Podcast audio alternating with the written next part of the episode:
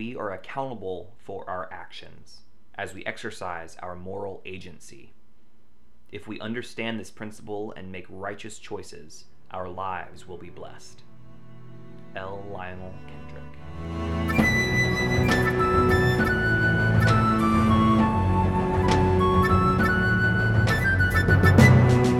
Bending Not Breaking, Episode 7, Winter Solstice Part 1, The Spirit World.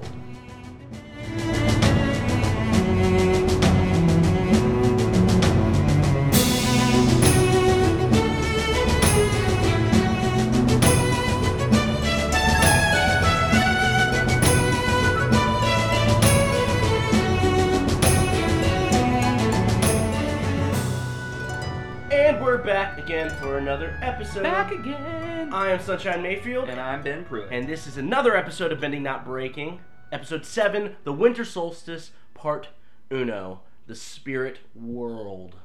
And we are going in through a lens of what, Ben? Agency. Agency. What is agency? Agency. I think that agency is having power and feeling empowered. So feeling empowered to do things and take action. That was my interpretation. Great. Did you take it that way? Yeah, essentially like doing something. Action was like... Yeah. Just like putting things into action was kind of the lens I looked through. Yes. So I'm excited to do that. A lot of stuff goes down in this episode. There's a lot. Anytime there's a part 1 and part 2, you know that there's going to be some things to unpack. You got major plot points. And they have a lot in this series of part 1, part 2s. Yeah, and so it's a good one. For the first one in the series, if you're first watching it, like this is a good part 1, part 2 to hit into, and you start to delve into the spirits behind everything. Yeah, I'm curious for you, like you watched episode 1, you watched episode blah, blah, blah. So at what point were you like, I'm hooked? On the series? Yeah. Honestly, probably Winter Solstice Part 2 was the one. The next episode. Mm-hmm. Once everything goes down at the end of that, that's where I was personally like, I'm in. Oh yeah, and I enjoyed everything in the first couple episodes, but that's where I was like, I'm for sure finishing this series. I hear that. But let's talk about Solstice Part 1. Yep. You've got a dwindling word recap. Sure do. Go through, and so that means that we're on episode 7, which means that you have. To recap this episode, so 14 words to recap this episode. Are you ready? I am ready. Okay, on your mark, get set, go. Aang saves village by entering Spirit World and learns how to find Avatar Roku. Wonderful. Done. If you think you've got a better one, post it on the Twitter. I believe in you. But that was beautifully done. Thank you. Yeah, absolutely. You're so kind. Let's just jump right into the episode. Because that was a great recap, but let's dive down even deeper. Yeah, we got to dive deeper now. And so the first thing that happens is we see our heroes are flying on Appa, and Katara's talking about just how beautiful these clouds are. I wonder, what would it be like? Oh, it's so soft, probably. Let me find out! And then Aang says, let me find out. So, like, right now off the bat, we get agency. Yes. From the very get-go. Absolutely. We have someone says, I wonder what this is like, and Aang immediately goes, I'll find out! One, and we talked about this before, he's able to take the risk because of his own abilities. Like, he knows that he can. And so he does, and he just comes back and he says, they're really wet. Turns out they're mostly water. But let's talk about that for a second. Katara also could have done that. Because she knows, maybe she doesn't know, but she could have done that and said, hey, I want to try this. Can you make sure Appa catches me? Yes. Right? And Aang probably would have been like, absolutely. Yeah. Right? And so I think it's interesting because Katara did not have that sense of, like, I have the power to do this and try this out. And I also wonder, though, this is super early on. We got to assume that this is, what, a week or two into their travels? I don't know. It's not very far in. Time is not very clear in this series. But right? What we do know is to get from point 1, episode 1 in season 1 to the last episode in season 3, or at the end of it all, is not a lot of time because that is part of the theme is that you only have 6 months from winter solstice to summer solstice. Exactly. Right? And so we know that that's likely. Probably at most it's been a month. Right. And so has that trust really built up that much over this amount of time? Fair question. So, yeah, could she have done it? We're sitting here on our end going, like, yeah, absolutely. I wonder what I say if I'm in that situation. Will you catch me? Oh my God. I'm about to jump into, like, skydive with no safety net. Yeah. Is a little bit different. But we get agency right off the bat. So Aang jumps out, comes back, air dries himself off, and then they land down in a burnt down forest. Sure do. And well, it's not only burnt down, but it's like clearly deforested, cleared in general, cut down, and seeming to have also been burnt, and so like gone. Yes. All you see are these like stumps, and we immediately get the sense that Aang feels like a failure because he automatically says, "This is my fault. I should be able to be able to protect this and balance from this." And that's a weird place for me to see him at. Well, this is the first episode where Aang really is grappling with the burden of being Avatar, right? He has had to, deal with, like, his own personal issues. That was, like, the whole reason he went into his ice sphere in general. But, like, as a general rule, this is the first episode where we're dealing with a little bit of Aang's darkness. Right? Yeah. Normally, he's the happy-go-lucky. We saw it when he went to the Northern Air Temple. Or the Southern Air Temple. But the difference was there, it was, I'm happy, happy, happy, grief into Avatar state. Right. And then, like, that was a huge, like, shift in the moment, and then he was, like, back to his old self, right? Now what we see is we're living with Aang in this darkness, and it feels odd because that's not how we normally see him. He just doesn't know what to do. And we feel like he's lost a little agency here. Well, that's what I said. So he did lose some because he was so ready to just jump in and find a solution for the first question that we get in the first 30 seconds. Now we get this sense of hopelessness where he's not willing to try anything. And he just doesn't know what... He even says, like, I don't know what I'm doing. And we have to sit there for a second in that. You binge dropping notes all over the place. Sorry, y'all. And so... We get a cutscene to Zuko waking up, or walking up on Iroh in a hot spring. Yep. And Zuko tells them they need to leave.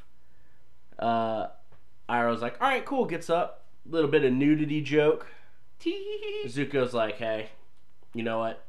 Take your time. But you got 30 minutes. Let's be real. You're being very kind to Zuko right now. Oh, just take your time. No, he's like, all right, I can't deal with this. I'm going to go. You be there in 30 minutes. Yeah. Angsty teen, more like. Sure. Irrelevant is really... This cutscene is a setup scene. Is it irrelevant? Because I think what we see constantly between Iroh and Zuko is a very, very different philosophy on life. One... And I think that this is a very clear picture of this. Like, Zuko is always rearing to go and has this sense of this compulsion to continue moving forward. And Iroh is consistently trying to monitor that and say, hey, it's time to, let's just hold back. Let's relax. It's not like, just chill. Right? Right. And I wonder what that comes from is Zuko clearly feels a lot of agency about being able to complete his mission. Right. He wants to take action. He feels empowered. He feels a lot of agency, whereas I don't think Iroh in this instant doesn't have agency. I think he is just exercising something else that's preventing him from acting on that. Yeah. Or maybe is this his sense of, I'm going to take intentionally... Control of this, yeah. Using my agency here to pull Zuko back.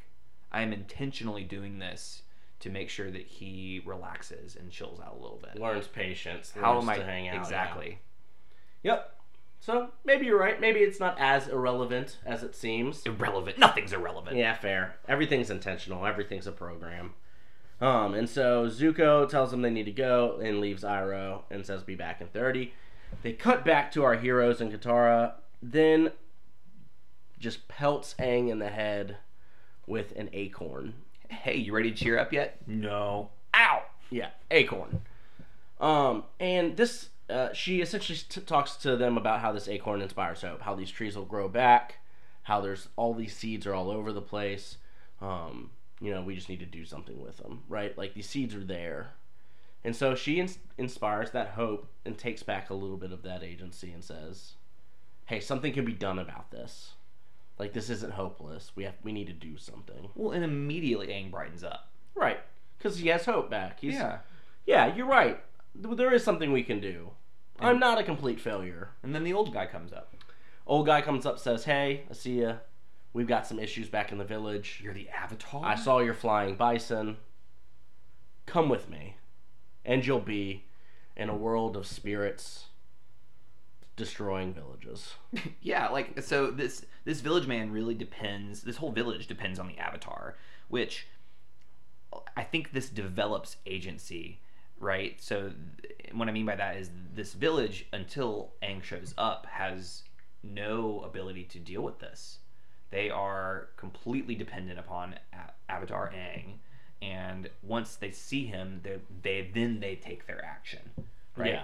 And so it's interesting to me, like... The acorn of hope. He is their acorn. Exactly. Yeah. That's exactly right. But this is also where he learns, like, hey, you're the great bridge but between the spirit world and the human world. Yeah, this is really the first time we really, like, learn about the spirit world. And he is immediately put in with even, like, I don't know what I'm doing. Well, you're the great bridge. Well, crap, now I really don't know what I'm doing. Yeah. Like, and you see that in everything that he does from here on out. They tell them that this... the spirit is coming and kidnapping someone every night and bringing them back into the forest. Well, I think I'm curious about that too. So why is this spirit abducting people? Well, we don't. That's the whole point, is we don't know. Well, do you have any theories about why the spirit is abducting people? Yeah. Well, we learn later on that we took something away from the spirit, so I wonder if that is the spirit's way of exacting revenge. But he gives them back as soon as Aang says, hey, there's hope. Yep. Right? Here's this acorn. And he did the same thing Katara did to Hei Bai. Yep. Right? And so, like, but for me, where do I need to be emotionally to say I need to abduct people to get my message across? Right? And so, because...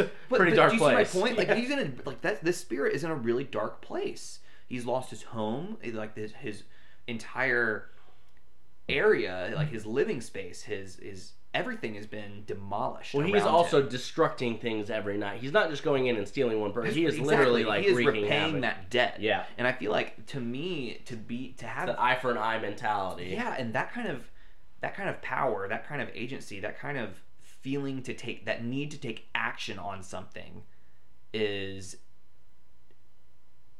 it is sending a message. Right?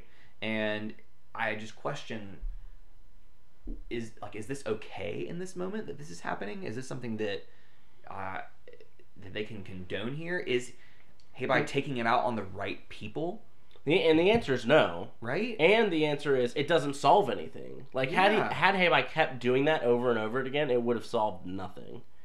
The fact that the Avatar showed up and then has a transformational experience throughout this episode. But we get Hei Bai, who's bouncing up and around, and, you know... And how many other places around the continent, around the area, around the world, is this happening where the Avatar isn't? Mm-hmm. Right? Right. How terrifying is that to think about? The spirits can be everywhere. Right? And so I'm just really...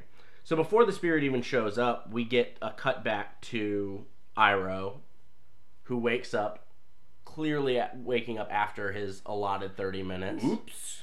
Doesn't care. I mean, if he does care, he's just kind of like, well, you know... Super aloof. Yeah, he's not really, you know, very nonchalant about the whole thing.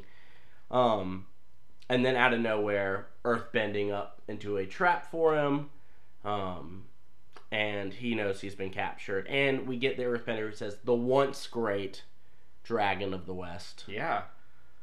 Well, and he also says, at some point, I don't know if it was right in this series, right in this moment, but... I don't deny that I failed. I don't deny. Yeah, well, they talk about Ba Sing Se later on in the episode, and so we already get a little bit of them underestimating him. Definitely. And you're going to see him use that to his benefit throughout the entire time that he's there. So they capture him. Smart guy. Oh, super intelligent, and we'll talk more about his agency and what he did along the way. Mm-hmm. But then we get a cut back to the village. Well, and I'm curious before that, like thinking about like the motivation of the Earth Kingdom, like is he seeking revenge? Like do they feel that they can do this because of their numbers? Like we are clearly have the numbers to take this guy. Like let's take him just because of what he did to our village. Mm-hmm. I'm just curious. Okay, you're at war, right? And so you've got a general or you know, past general, and Lord Ozai's brother. Is this a bargaining chip? Yeah, absolutely. And someone who has already attacked your kingdom. Yeah. So at this point, it's almost like, you know, you're considering it war crimes. You're bringing back someone that's incredibly valuable.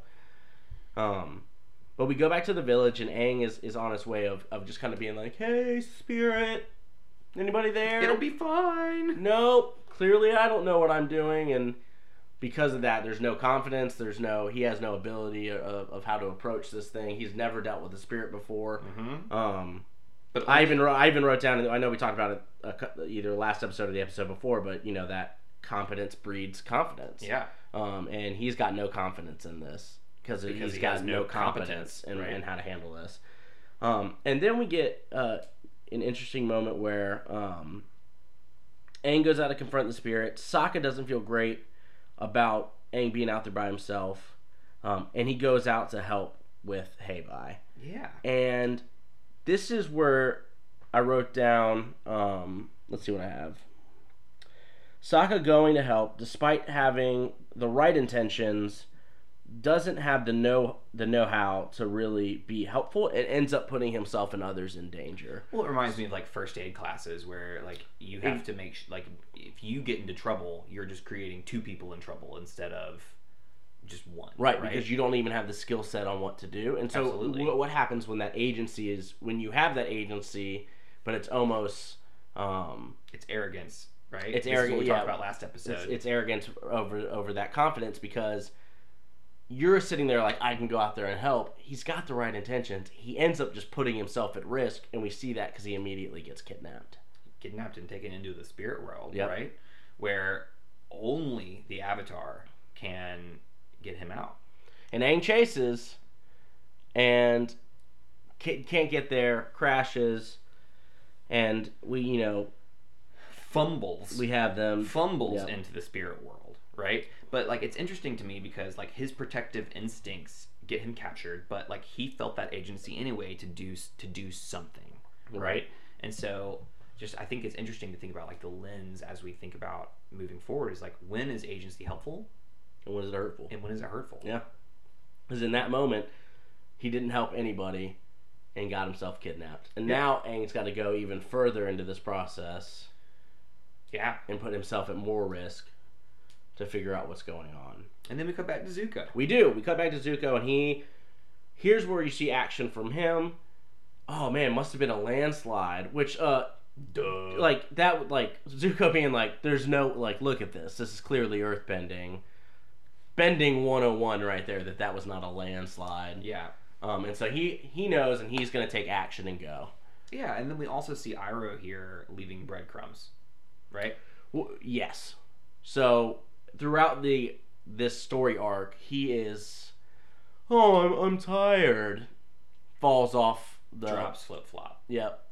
Gets back up, moves on forward, and is leaving break. So even when he doesn't have much agency to give, well, he's going to give what he can. Even in this what could be hopeless situation, mm-hmm. he feels agency. Yep. Because either he's confident in Zuko, which is what I'm thinking, he's also confident in himself and his abilities. Yep. Right? And so because of that confidence, he's able to say, hey, I know that Zuko is going to come after me. Like, he feels so confident that Zuko is going to come after him to the point where he is leaving these breadcrumbs. Like, he's so compelled to leave these things because he knows someone's going to cares enough about him to come find him. Yeah, and we get a lot of exposition, too, about the war as this is going on. It's and true. What happened, and so you get a little bit of, like... this backstory on Iroh and how he couldn't defeat Ba Sing Se, and like so you're starting to put together even the general historical pieces that are in this world that our story's taking place. And so we're starting to put pieces together there of like, oh, we're learning a little bit more about Iroh as this goes along. We're learning a little bit more about the war and how it started and took place. And yeah, world building is always a tricky thing in any, whether it's it's a novel or it's a TV show, and this is done pretty darn well. Yeah. And so he drops the flip-flop, and he leaves the sandal. And then we get back, and Aang starts walking back to the initial village, gets to Katara and Appa and the villager, and realizes... can't talk to him. He can't talk to him, and he can't be seen. He doesn't know what to do. And in this moment, we cuts back to Zuko. Zuko discovers Iroh's sandal. Well, I think also thinking about the spirit world, like, he realizes that he can't airbend in the spirit world. Well, not so. Yes. So what happens after that is we see a dragon. Before that even takes place, I need help. Like, I need help. Yep. And we see this dragon start to fly at him. Mm-hmm. One, how important is this dragon? Very. Two, how important is it that when you need it, it comes. You ask for help? Yeah. Like that's it. And I think that that's one of those things that agency can, your action can be... Help me. Asking for help. Yeah. And in a way, isn't that exactly what Iroh's doing? Is he's leaving a trail saying, help me. Right. Along the way. Yeah. Right? And so you've got characters that are in situations that they feel are helpless, and they are willing to ask for help, and that is to their benefit. And I think that it's so funny that in most situations in our world, we try to ask for help as little as possible. Well, we are so hyper... it's over-sensationalized right now to be independent, to be functioning on your own without needing anybody else, right? You want to walk alone. You want to not need anything, anyone, any support so that you can shine and be on your pedestal. Yeah. When really, in order for us to function as human beings, we must rely on other people. Absolutely. Right? Well, and you think on job terms, like, I don't want to ask my supervisor for help because does that mean I can't do my job well? And as a supervisor, I feel way more trust in my employees when they say, hey, I need help on this. Yeah, absolutely. Because that tells me that they are willing and able to know where the line is of, like, this will not be a good product for the people that I'm working for. Right? This will not serve the people that I'm working for unless I get help on this. No. Right? And so ultimately, we are going to be able to better serve our constituents if my staff asks me for help. Yeah. Well, so Aang asks for help. The dragon starts flying at him. He goes, all right, I got to get out of here. Tries to airbend and fly away. Realizes he can't. Gets confronted by this dragon. Well, I find it's interesting in the spirit world, like, the spirit world, as a general rule, is a teaching tool, right? The spirit world is a teaching tool, and yeah. And I don't know if it's a tool, but it's certainly you are meant to learn here, because you are working on a completely different level, and you're functioning in a way that is different, and you're working with a part of yourself that is not your physical self, and so this is all mental, emotional work. Mm-hmm. Right? Yeah. And so the fact that he can't bend is a really excellent metaphor for the fact that some of the work we have to do in order to become someone with agency and with control and with power and to feel empowered, we have to do mental, emotional work. We can't just do physical work. Yeah. Right? In order to put things into action, we must also think about our mental and emotional well-being. And work on ourselves. Yes. Absolutely. And so he discovers... at this point, we get a little dragon whisker touch. Aang discovers that... The dragon whisker touch. And Aang discovers that this is Roku's animal guide. Yeah. And says, oh, can you take me to Roku? Hops on him, and they start to fly away. Well, I find it interesting that this is the first time, like, we didn't know that there was a spirit guide with every avatar.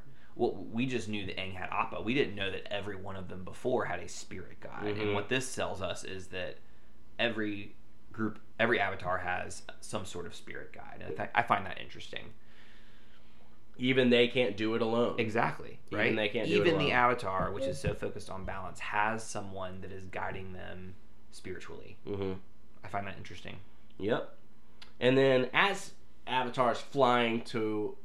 what we learn in the next episode is the Crescent Island and the the Fire Nation Temple. Mm-hmm.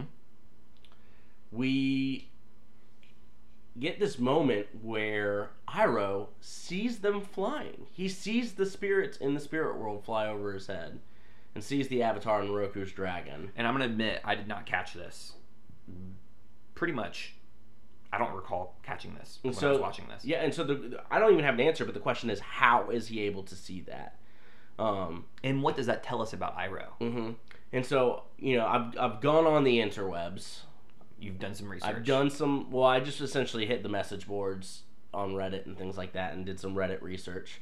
And it seems like the general theory is that he is so in tune with his spirit, has spent time in the spirit world, has spent enough time in the spirit world, that he is likely to be able to see those things on a more frequent basis because his connection is stronger. And it is closer to the winter solstice, and we know because of that, the line between the spirit world and the human world is as close as it can be. So that also plays a part into it. I'm going to reference the next series. So if you have not seen that, or if you don't want to hear it, skip ahead about 15 seconds. But I'm going to reference Legend of Korra and the fact that there are people, they dive a lot more deeper into the spirit world, mm-hmm. and seeing spirits is a more common thing in the next series.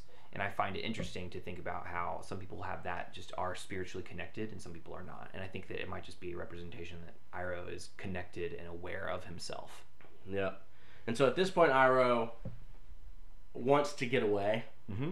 or is, again, trying to slow them down. Hey, my shackles are too loose. Well, here's the deal. I don't think his intention was to get away. I think it's to slow him down. I think his intention was to send another message to Zuko and leave another breadcrumb. Yeah. I really think that he is not trying to get away, but truly trying to get Zuko to find him.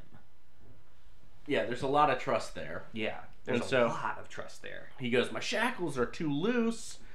Can you tighten them for me? Please. As he does a little mouth breathing.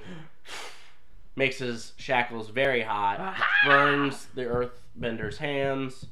Does a nice little fire kick out of his feet. Sets ablaze some things. Rolls down the mountain. Finally gets caught. Well, and here's the deal. Like, I'm convinced that if he wanted to, he could have gotten away. I think he chose not to. Yeah. The trust Zuko. Yes. Well, then it gets to the part, do you feel they're about to drop a rock onto his hands to keep him from bending anymore? Didn't look like he was doing anything to get out of that situation that we know of, right? Yeah, I agree with you, but Zuko comes in and saves the day. Yes, but before that even happens, here's an important plot point that is important to Zuko's character development. Yes, Katara goes and searches for Aang and Sokka, cannot find them. She is on Appa. Zuko sees Appa, goes, the Avatar, and still chooses to go after his uncle. And he, starts to turn. And then thinks on it, and then goes after his uncle. Yeah. Which is a huge character development for him, to care that much about his uncle. Well, it tells us a lot about their relationship, right? Because if you had asked me on episode 1 if he would have done that, I'd be like, no. He probably wouldn't have. Right? But we've had... He went through the Agni Kai. He's gone through all these moments where Iroh has been there to be supportive and is trusting in him and is intentionally holding back, or we believe is intentionally holding back in situations so that Zuko can learn and move and progress forward. And because of all this, there's been a strong relationship built over the past 7 episodes, mm-hmm. and he genuinely cares about Uncle Iroh's safety and well-being. Yeah.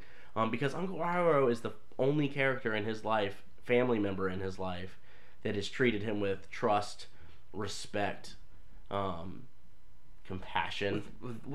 You can tell he cares about him. Yeah. The care is visible, right? Which means that all the things that are invisible that they feel between each other, that we have to just assume. But, their experience is visible. Yeah. So that's a really big moment that Zuko is choosing to go after Iroh, and ends up, had he taken 5 more seconds, it looks like Iroh would have lost his hands. Well, I think it's a really good illustration of exactly what Iroh is trying to teach Zuko, right? Zuko, Iroh is trying to teach Zuko to be patient and to know that he can take time. He can still live his life and achieve his goals if he wants to. Yeah. We finally get to the to the Fire Nation Temple, as Aang and Roku's dragon are in the temple. Aang realizes it's a calendar and that he has to be in the temple on the solstice to talk to Roku. And that's where he knows where he has to do that. He flies back, gets back to the village, or gets back to the panda... the physical realm. Wakes up, goes back to the village, gets to Katara, says, "Hey, I don't have Sokka." It becomes nightfall. The spirit comes back. He immediately does a fun little flip, touches the spirit. Yeah, he just... I think that experience allowed him and taught him just enough to know that how to empathize with this creature. Mm-hmm. Right? And I think that he approached it in a way that was... he didn't do any special Avatar thing. Nope. Just... right? Had a spiritual connection. He literally just... saw the, and I think this is really important here. When he touches him, he sees through the guise that everybody else can see, mm-hmm. and sees the panda on the inside. Right. And I think so much about how we treat children, like children that are acting out, children that are having a tough day, and that's all we see is we see a bad child. We see that with adults too. We see it with adults too, but like having worked with children for so long, and that's just my gut lens, is one of those things where like we see it is our job to see what the child could be. Right. The potential in the child and what they can become.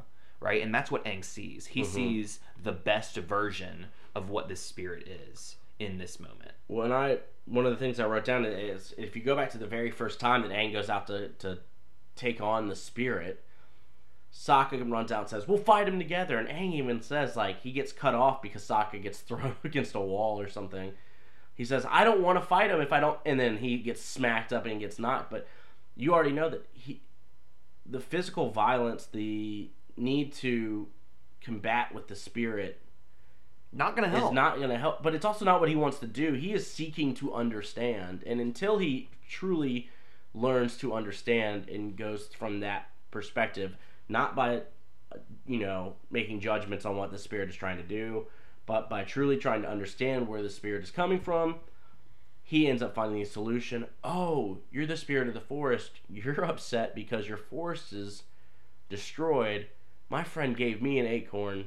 Here's one for you. It can grow back.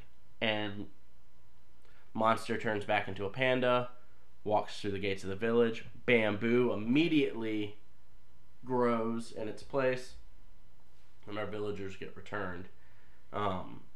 But it's that, again, it goes back to, instead of making snap judgments, instead of acting off of the first story that Aang could have told himself about the spirit, he seeks to understand and is able to find a solution because of it. Well, and I think we so often assume agency is that we have to be combative. We have to go to war. We have to, and that's the extreme, but like we have to essentially, metaphorically, go to war, right? We have to be combative. We have to attack. When really, if we had just chosen curiosity over criticism, yeah. If we had simply embraced the unknown by asking questions, to seeking to understand, that is so much more powerful sometimes than taking action, because it's taking action in a way that allows you to come to the table that doesn't provoke defensive behavior. Yeah. Right? And I just think that I feel called to make sure that we approach these situations where we feel combative to take a step back and to say, what am I missing here? What accountability do I have in this? What are the questions that I can ask that will help me understand the situation from their perspective? Yeah.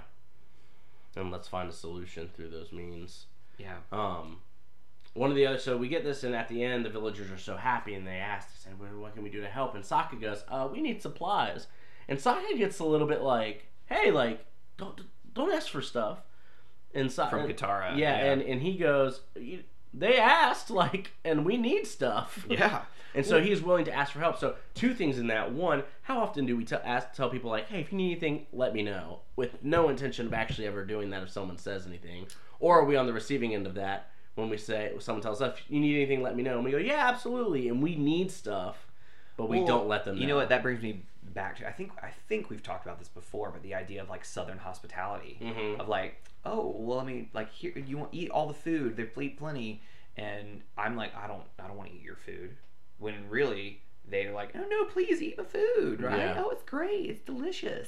But it's one of those things where, like, as a general rule, like, people offer, you know, oh, come in, have a cup of tea. Oh, no, I don't want to intrude, right? And so there's this whole thing where, like, really, I want the cup of tea. Yeah. Right? I would love to come in and not, but, like, there's this, like, balance of, like, the social pressure of, like, no, I should say no here. No, I should say yes here. How do we do that? And that's a prime example of, like, they need it.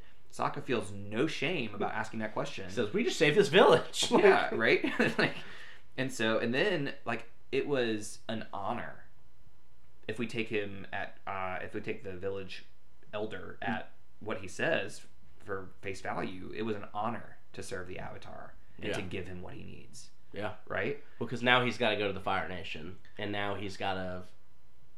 I mean, he tells them we got to go to the Crescent Island. Well, it's just like, how often are we affected by these social pressures that prevent or allow our agency? Yeah, we don't take action because we are afraid of the social constructs that are around the situation. Well, it's like Katara's shame around asking for help made it so that she didn't feel, and I wonder how often she has not asked for help when she's wanted to or needed to, and how much resentment that has bred in her. And I think that's interesting. Yeah, it was one of the first things that when I watched it the first time I was like, that's interesting, the fact that how that played out. But they got the supplies they needed because they were out of food. Yep. Like we saw that at the very beginning, they were out of food. And well, I think it's really interesting because then Aang tells them that says, hey, y'all, bad news. Or good news, I know what we need to do now. Bad news, it's in the Fire Nation. Right.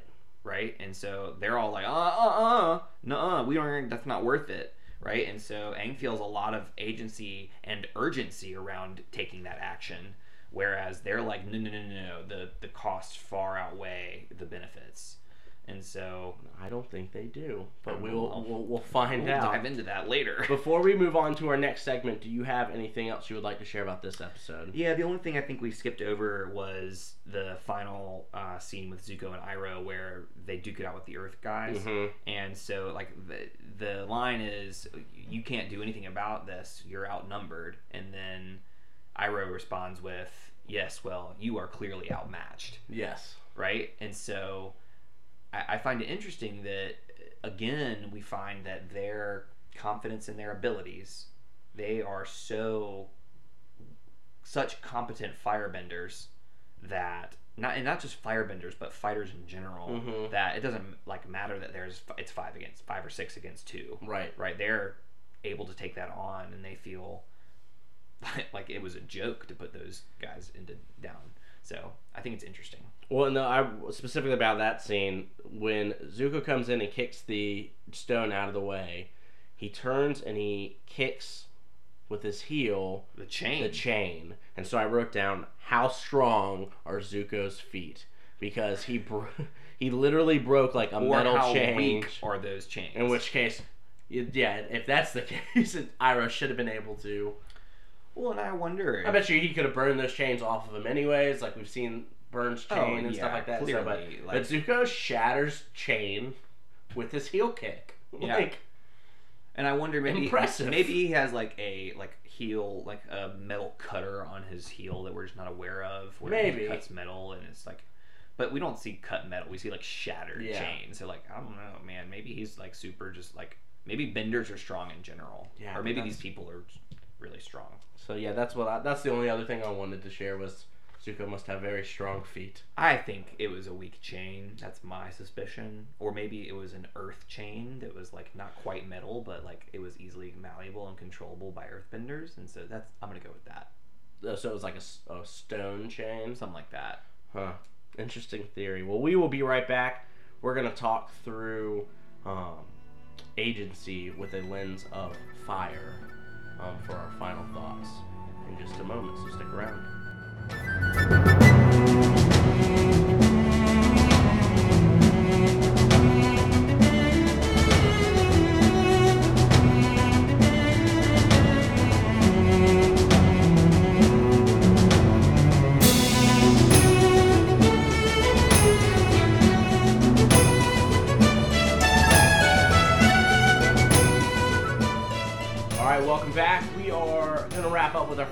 Again, we're looking at things, it is a fire week, and we're looking at our final thoughts through agency and how that makes with a fire and the element of fire. Think about for you, too. You're going to hear ours, but think about what you would do as well. Yeah, absolutely. And for me, I think one of the things that comes out of this week, I really like Iroh's approach in teaching trust and his agency and doing enough to make sure that he is still building up things in Zuko, and showing trust in Zuko. And I work with a team of wonderful people, and I think for me, going into this week, figuring out a way of how I can be intentional in inspiring them, and making sure that I am taking action, but my actions are setting them up for success, not trying to take control of everything, and giving them the power to do that. I think is something that I really want to do this week, is how do I help lift others up,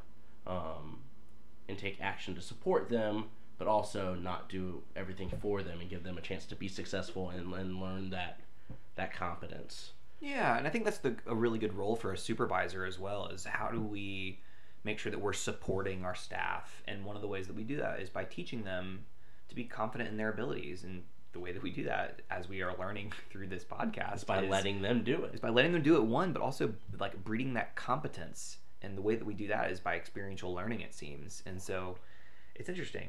One of the things that is really cool that just brings up for me before I share is the organization that both you and I have worked for is the YMCA. Mm-hmm. And one of the things that they have a learning model for how they want staff to take things on. And 70% of that is on-the-job learning.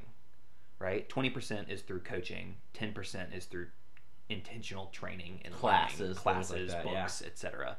And I think that this is a really applicable thing here. And what we're seeing from Iroh is there's a lot of on-the-job learning, but it's also like this like pseudo coaching where it's like, I'm gonna set this path for you, but not like I'm gonna lead this horse to water, but I'm not gonna force him to drink.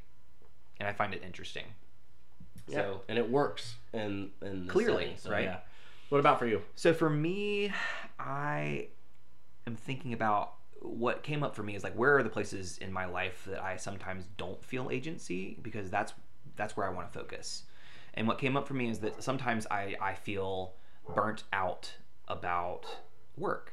And for me, I think that like there are times when I love everything about my job, and then there are times when I'm like, oh my god, this is too much, and it's a lot of nights and weekends, etc. And I don't need to paint a picture about why, but moral of the story is I struggle with burnout sometimes, and I'm thinking through a lens of fire, like how do I ignite the inspiration to take action about doing that and about fixing that, and not just like wallowing in my misery or my disgruntledness for that time. And like, how do I take action around setting boundaries that will help me live a more healthful life and a healthy work-life integration? How do I create some agency through this like ignition? Mm-hmm. Right? Does that make sense? Yeah, even if that's just asking for help, or even if that's like, it's doing the different things we talked about, but it is kind of saying, what do you need to do? Because how often do we feel stuck in something? Work, fitness. Oh, God. Like, life. I wanted to learn how to play guitar by now. I wanted to plant a garden and start growing my own vegetables. Or I wanted to start living waste-free. Or, like, all of these different things. Well, I can continue to keep talking myself down. Or I can find the inspiration to do something about it. Yeah. And I can light that fire and figure out how to light that fire in me. And that's what I'm going to be focusing on this week, is how do I light that fire, one, but also how do I keep it lit?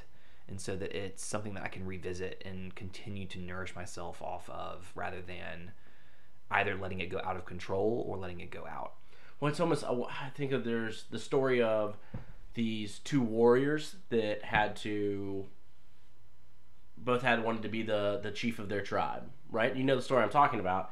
And one is they both get a torch, and the goal is, or they've got to take their torch to the top and get it lit, and then they've got to bring it back down to the village to start this fire. And they go up and they both get their torches lit, and one warrior passes this woman who needs help with her kitchen, and he's got to get down to the bottom of the village. And then they pass somebody else who needs to find something and doesn't have any light to do it. And so, and the second warrior goes through, and he's helping all these people along the way.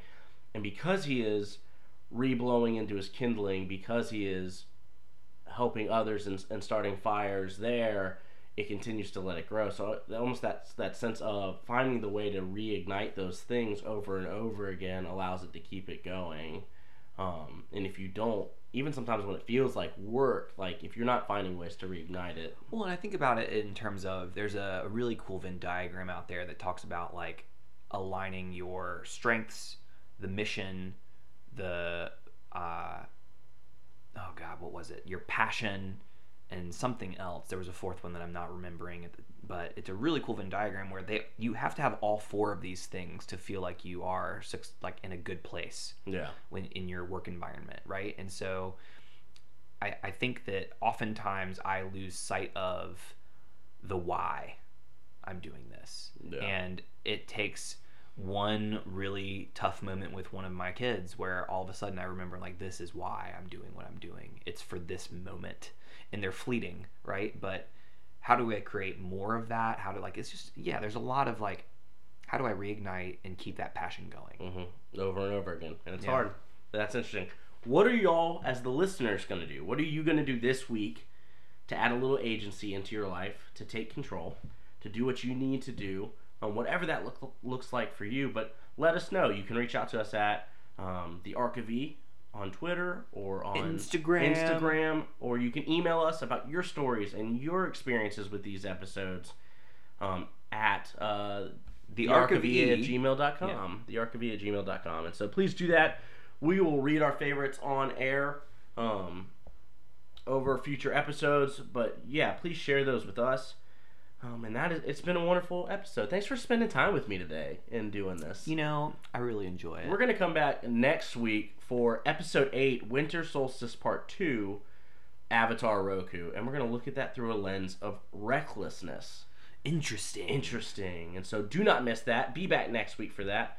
Once again, I am Sunshine Mayfield. This is Ben Pruitt. And this has been Bending Not Breaking. Thank you for listening. Goodbye.